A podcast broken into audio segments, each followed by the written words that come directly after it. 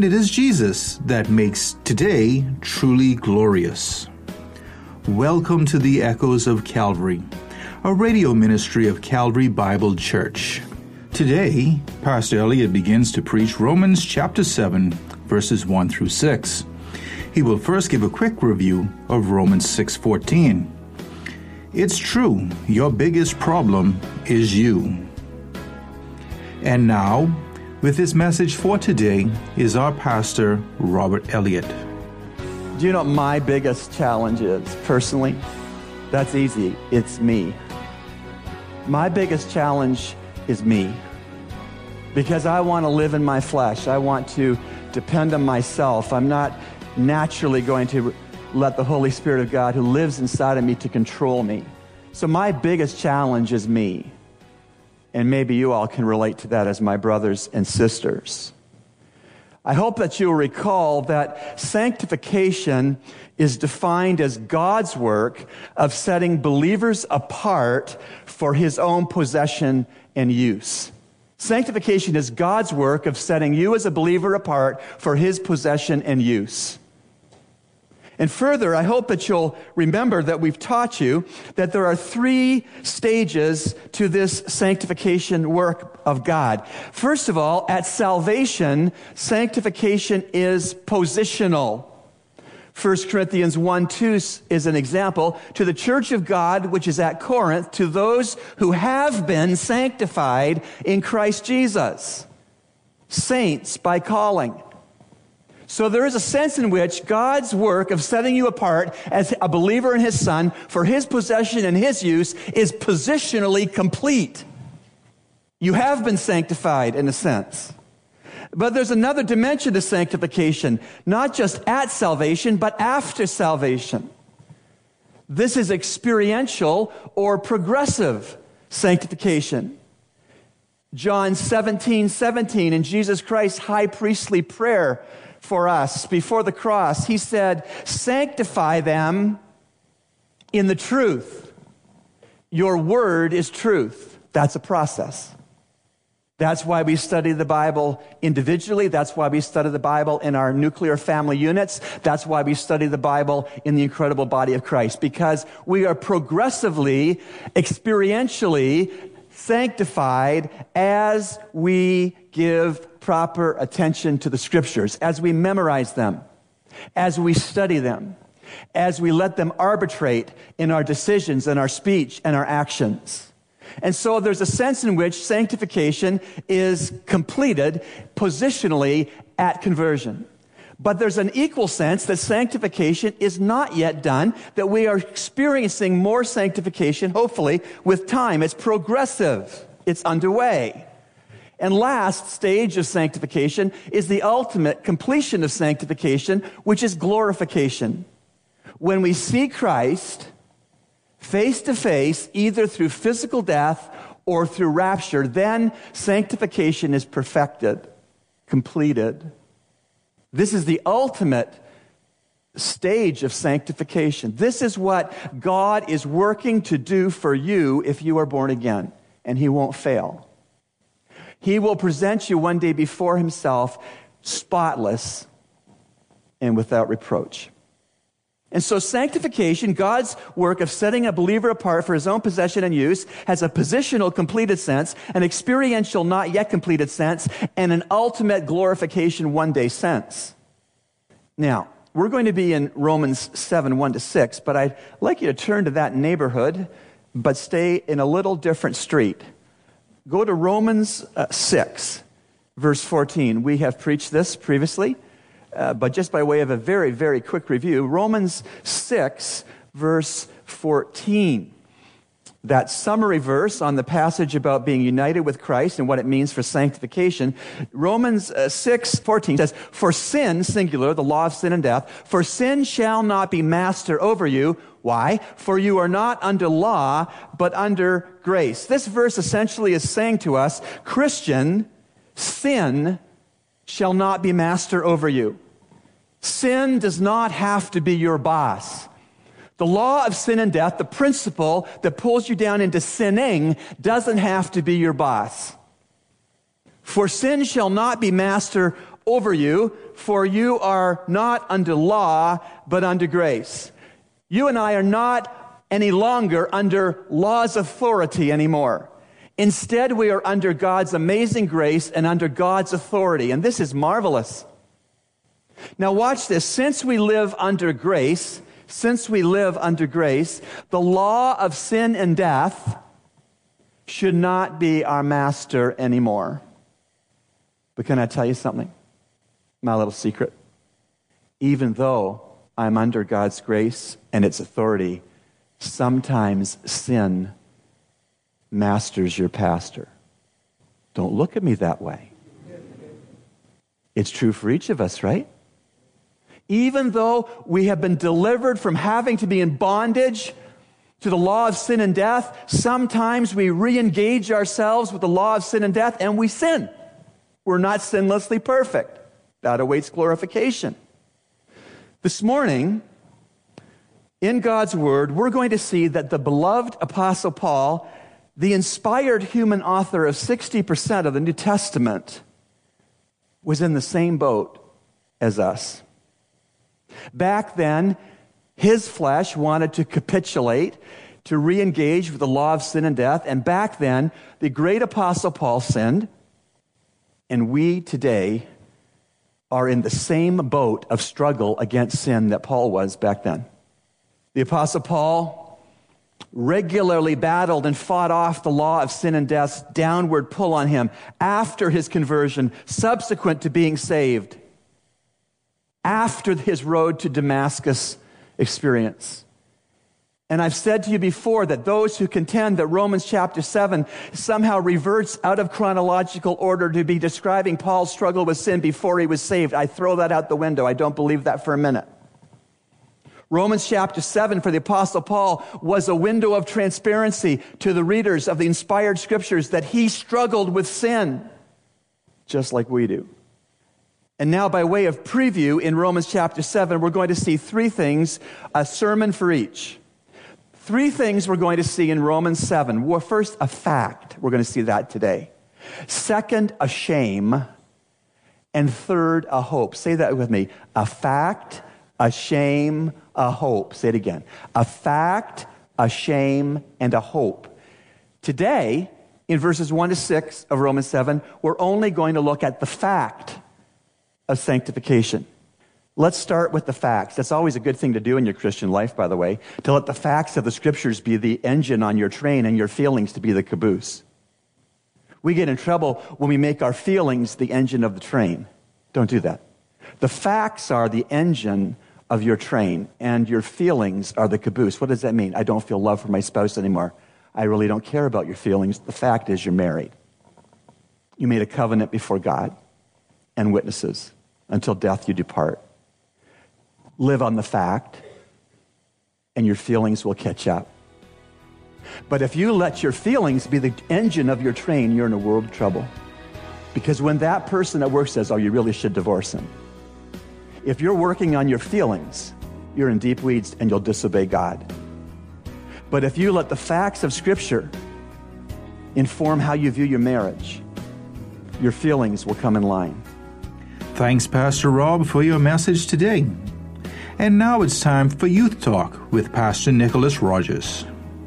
Good morning. This is Pastor Nicholas, and today we want to talk about, continue talking about Jesus and culture and how Jesus wants us as believers to not just stay away from culture, but he wants us to make sure that we are interacting with the culture so that we can make a change in people's lives because we show them what it is to be like Christ as we're going to look at this morning, we're going to look at how Jesus himself made sure that he interacted with culture because he wanted to make sure that he set an example for us on how we should engage and interact with those around us. You see, we need to understand, as, as we have heard before, us saying in the world, that we need to be in the world but not of the world. These exact words don't appear in Scripture, but they're probably, as we think about the passage we're going to look at, as Jesus prays for his disciples, as he knows he's going to be betrayed and he knows that he's going to be on the cross, taken to the cross to die for our sins, he says a prayer that we need to understand that it's a, uh, they're called a high priestly prayer. And it's very important for us to understand as he prays for his disciples. And I want us to really understand because I think too many times, even in our own lives, as we consider how we think about culture, we are to try to stay away from things that we know that are going to engage us and cause us to engage in sin. But we need to understand that we need to interact with those because we are living in a lost world. We are living in a world that people will look at our lives and they will say whether or not we are born again or not. And Jesus called us to live a life that is holy. He has called us to live a life that is set apart, that is different, that we be sanctified. And this morning we're going to look at John chapter 17, uh, starting at verse 13 to 19. It says that now I am coming to you. And I speak these things in the world so that they have my joy completed in them. I have given them your word. The world hated them because they are not of the world, just as I am not of the world. Let me just stop there for a second as we consider these verses as Jesus is coming and he's talking to the Father and he is saying, Look, this is what I have done. People in this world, they do not like me because I because I don't do the things of this world. And he makes it very clear that the only way we can find hope, the only way that we can find how we are to live in this world is through the Word of God. And I think that so many times in our lives, we think that we can fight it on our own, or we think that we can um, stay away from temptation, or we think that we can not interact with sin on our own. But the reality is that we can't. We need Jesus Christ in our lives. We need God to help us. We need God to guide us and direct us. And we need to understand that as we think about a call to holiness, to live a life that is different, that is pure, that we need to engage in God's Word because God's Word is the manual to our lives. God's Word shows us what it is in our lives that we need to change. It shows us what it, the world has to offer and how we are to fight against what the world has to offer. And verse 14 said that I have given them your word. The world hated them because they are not of the world, just as I am not of the world. We have talked previously in, in sessions talking about how the world is going to hate us. And we need to understand that the world is going to hate us because we are not following the patterns of this world. We are not doing the things that the world wants us to do because the reality is, is a lot of us, even in, as you think of peer pressure, it's so easy to be following the, the patterns of this world, to be following the things that people want you to do and to be accepted by them. But the reality is that when we consider what God's word says, that we need to be different, as, as we consider to just be accepted by those who we are around, that at the end of the day, they're, not, they're only going to be our friends when we do the things that they want us to do. We need to ask ourselves, who am I willing to please? Who am I willing to, to identify with? Am I willing to identify with those people who really don't have my back, who are really just, you know, there to, that like me when I do what they want? Or do I have people in my life that are encouraging me to live and pursue this life of holiness that God wants me to do? And we need to really ask ourselves that because I think too many times, as you think uh, uh, of, of students, it's so easy in school to just follow the crowd, to be the person that does what everyone else wants it, wants me to do. But we need to understand that God is saying, Jesus is saying here that, you know, once you follow the world, the world's going to love you to death. But if you follow me, the world's not going to love you. It's going to hate you. Verse 15 is even say, says this I am not praying that you take them out of the world, but that you protect them from the evil one. And I think this is very important, and I think that we want to just close. And as we think of this is the last verse we're going to look at this morning, because I think that this has so much for us to think about. Jesus is not saying that I want you to take them out of this world, God, my Father. I want you, you to, you know, keep them from harm and danger. No, he doesn't say that. But he says that he wants them to be he, to, in this world to make a difference. He wants them to be protected because he understands that things are going to come in and they're going to be attacked by the evil one. And the question comes to each one of us as born again believers, whether you're listening to this and you're a student or whether you're an older person, is this. What are you doing in your job? What are you doing in your school? What are you doing to make a difference, to make an impact? Because God has placed you in that place for a reason. You're not there by mistake. You're not there because it's only by chance. But God has a purpose for you being there. God has a purpose because He created each one of us for a purpose. And I think too many times in our lives we think that we are to just stay away from all the things that are, are worldly because, you know, we don't want to interact with the world. But the, the bottom line is this we live in a fallen world. We live with people that don't know Christ around us every single day of our lives. The question becomes how am I making an impact? How am I being called to holiness in that particular area, wherever God has me? Again, as Jesus said, I am not praying that you take them out of the world, but that you protect them from the evil one. Again, this is so important for us to think about because I think that as we consider that, that Jesus himself understands that we in this world that we are going to face trials, we're going to face tribulation, we're going to face problems. He understands that we need protection from his Father. And I think that if we had to ask ourselves, who else would we want to be praying on the behalf? As he thinks, as we think of this, as he's praying for his disciples, he understands that as his disciples are now going to face this world without him, because they've walked with him, they've seen him live, they've seen how he's performed miracles, and now he's leaving them, praying for their protection as they go out and preach the gospel. And we understand that as they go out and preach the gospel, many came to know Christ. And as we think of the early church, we understand that God had a purpose, and Christ understood that they would need the protection. And we will pick up as we le- as we leave off here, as we will pick up at verse 16. And I and I think that we need to understand. If you're listening to this this morning, ask yourself this question: What am I doing in my job? What am I doing in my school? What am I doing in my home? What am I doing as we consider to live a life of holiness? Because I think that as we consider that, and if we consider to live a life of holiness, we will consider what we can do for Christ and how we can make an impact wherever God has us. This is Pastor Nicholas, and you've been listening to Youth Talk. It's time now for today's personal God story. Well, I'm pleased this morning to have in the radio studio my friend and my brother in Christ, DeWitt Simonet. Good morning, DeWitt. Good morning, Pastor Good to have you with us. When you when you were um, you know understanding what the punishment was and how hard it was, what were your thoughts about God? Well, you know, Pastor, I saw this video. I say, well, say, well, if he's doing this because I lied to him about my mother, or she would, I said, you know, I would take it. But again, you know, um, I went to my people. I went to my people, but to my mother home, Settlement Tarpon Bay, which is nine miles away. And and when he found out I was there, he had my grandfather send me back to Roxanne. And told him, say, if you don't have me back before son said, he'll, he'll uh, have him locked up and they will put to prison. And, well, my grandfather um, is like, he don't want you know, to get involved with that. And he said, put me on the truck. And I reached in, the afternoon, I went, I knocked on the door. His dinner was on the table, pair like if his poison food was there. So I stood outside about 10 minutes. And then I, then I had the courage, I knocked on the door. He said, who said? I said, to me. He said, me? I said, the bed. I say, he said, what do you want?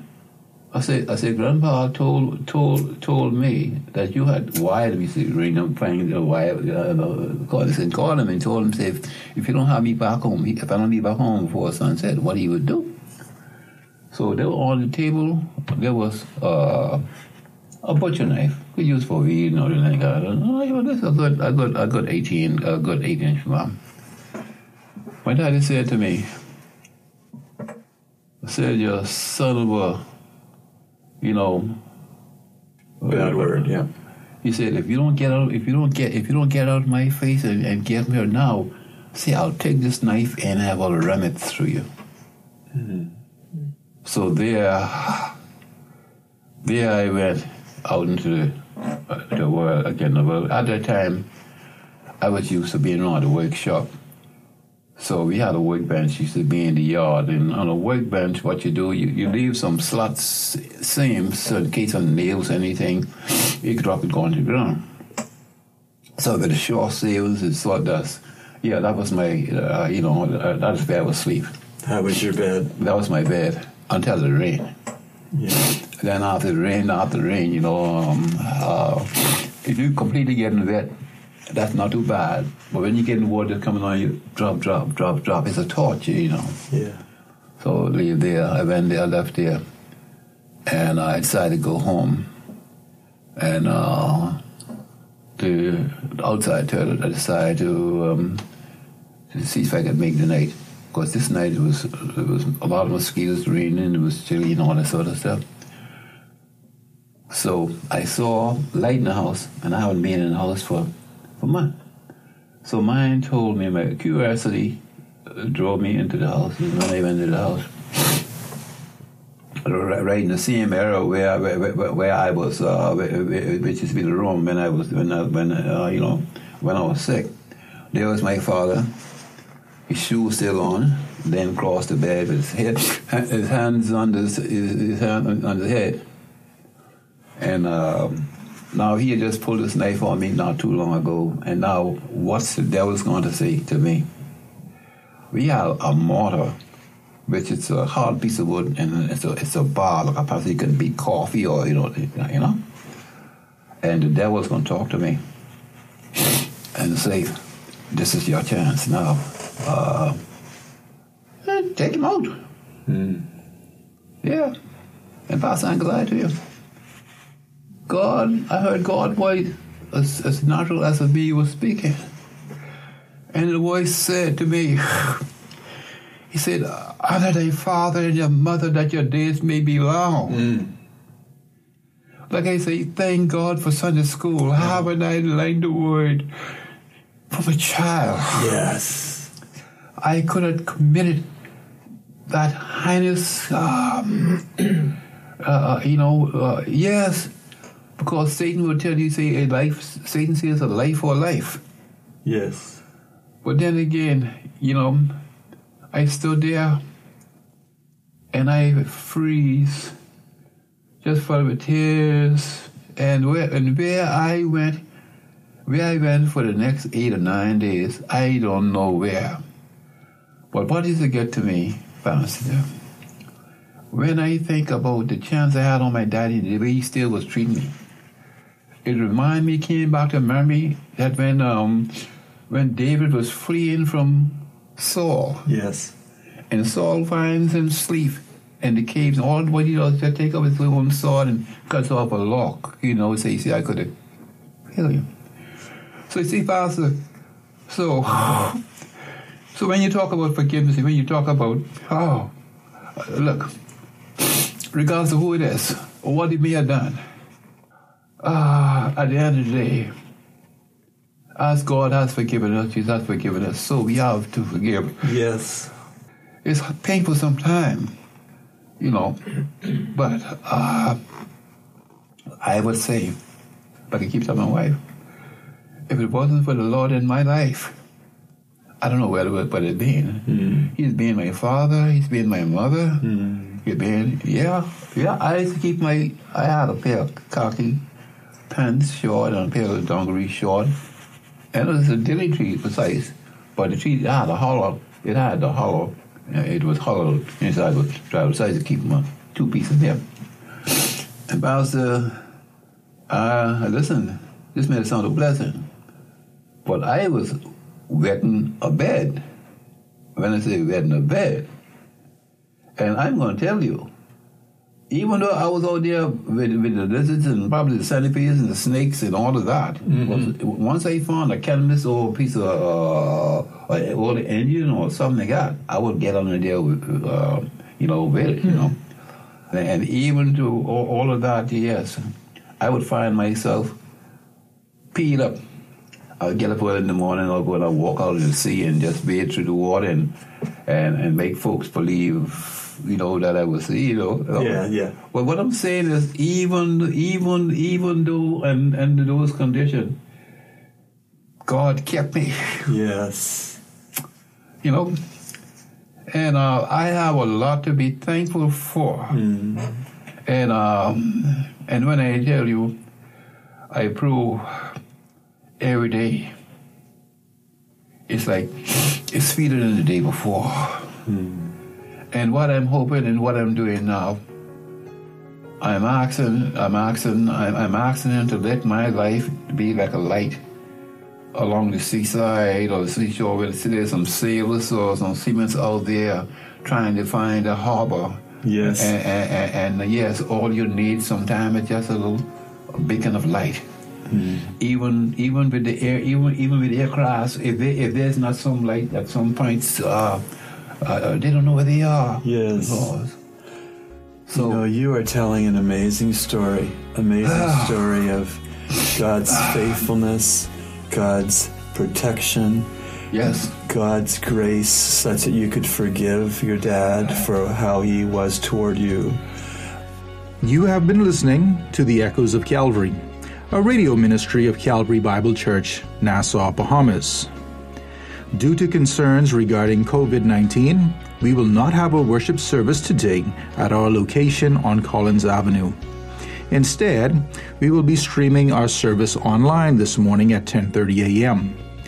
You can gain access to this service at www.calvarybible.org.bs or you can find us at CBC Body on Facebook. Our stream will also be held there. We encourage your comments, and you can write us at eocradio at gmail.com. That's eocradio at gmail.com. Or P.O. Box N1684, Nassau, Bahamas. And remember, everyone needs the Savior.